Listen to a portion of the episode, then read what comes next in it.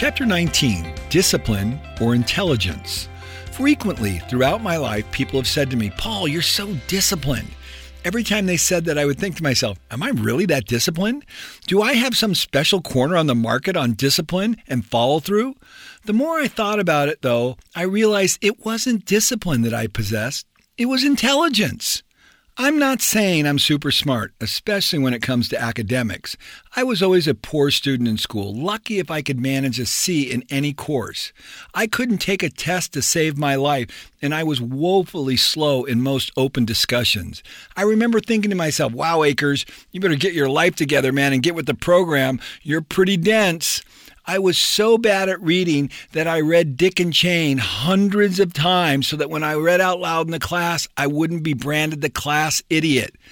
The only thing I ever excelled at was woodshop. Still, I was intelligent enough to learn from people with more experience than me. When I was a young man, I observed my father investing in real estate, even though he didn't have a lot of money. We had a few rental properties that provided a small but consistent income stream for our family. This additional income allowed us to live comfortably beyond the salary he made working at General Dynamics. Following my father's example, when I graduated from college, I made it my goal to buy one house for every year we were married.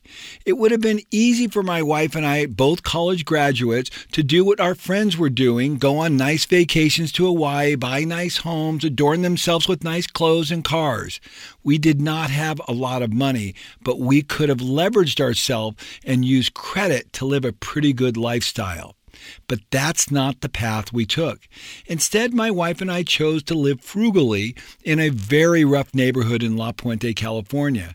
I knew that if we could live like that for maybe 10 or 15 years, the rest of our life would be much easier because we had spent the first part of our married life focusing on investing our resources instead of spending them. The plan worked out because we are very successful financially today. Once again, the question is, were we successful through discipline or intelligence? My friends would say it was discipline, but I say it was intelligence. I looked at the facts, and I knew I didn't want to struggle when I was in my 30s and 40s and 50s. So I made the intelligent decision to invest a good portion of my income into real estate, and it paid off. Let's fast forward to the year 2000, a very important year for me and my company FastCap. At the time, FastCap was doing very well. We had won several business awards, we were growing by leaps and bounds, we're generating excellent financial results, and we're creating so much buzz around town that the president of the bank, which had just given us a very large line of credit, came to visit for a tour. He was blown away by what he saw and said our business was the very best he had ever seen. Shortly after that, I brought in two consultants from Japan to help me manage my inventory. They didn't agree with the president's assessment. On the first day, one of them took a look at my factor and told me bluntly, "You're clueless. You don't know what you're doing. You need to learn the Toyota production system." Intrigued, I hired them to teach us the TPS system. Within a couple months, we completely transformed the entire factory, reducing inventory dramatically, shortening our production processes. The amount of waste we eliminated was staggering. After that, I had to see what Toyota was doing, so I went to Japan and visited the Lexus plant in Kyushu. I could not believe what I saw. FastCap was not just behind Toyota, it wasn't even on the same planet. The trip made me want what Toyota had, a company that functioned at a high level and did not require enormous amounts of management, with happy, fully engaged, long-term employees. I wanted to stop struggling to run my company and move from being a babysitter to being a leader. When I got back to the U.S., I fully dedicated myself to implementing the Toyota production system, or lean manufacturing, at FastCap. By doing so, we managed to make a great company even better. Today, many people look at me and say, you had so much discipline to follow through with that, to bring your company to such a high level that everybody wants to emulate what you're doing. And I ask them, Was it really discipline? I am convinced it was not discipline. Rather, it was intelligence. I knew what I had. I knew what Toyota had. And I told myself I would not settle in my life until I had what Toyota had. It took some time, but FastCap went from being a good company to a great one. And I am now able to focus on being the leader I wanted to be. My intelligence is what got me there. Once again, let's fast forward this time to 2014, when I learned how to take care of my body, aka my customer. For 54 years, I was incredibly ignorant about how to take care of my body. I was, as I said in an earlier chapter, incredibly stupid. I had little understanding about health and was definitely not enlightened about the relationship between my body and my well-being. That changed when I had an epiphany while reading on the beach in Phuket. I realized that if I put high-quality food into my body in the right proportions, my body would look fantastic and I would feel fantastic. The insight opened my eyes and allowed me to see everything around me with much more clarity.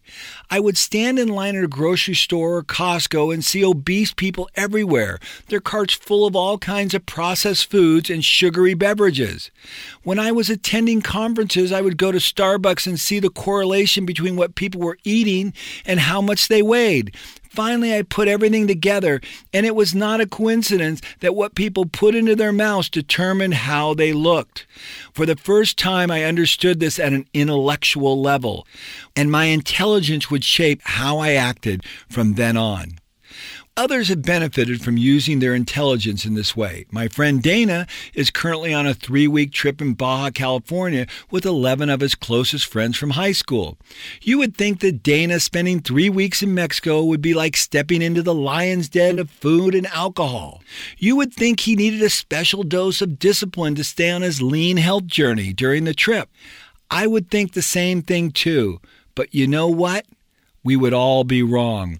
Instead of being tempted, Dana told me he is expecting to weigh in at 4 or 5 pounds lighter when he gets home after 3 weeks of partying with his friends. Dana didn't go on this trip with a fortified amount of discipline. He went on this trip with total enlightenment and intelligence, and I knew he would maintain his health regime. At one point in the conversation, he stepped away from his friends for a minute because he didn't want to offend them, and he quietly said to me, "Paul, I can't believe the crap these people are putting into themselves. They are destroying their lives. They're destroying themselves with what they're eating and drinking." Dana's intelligence produced his strength to resist the temptation. If you think you're going to muster up discipline to carry you to a remarkable health, I've got bad news for you. It's not going to happen.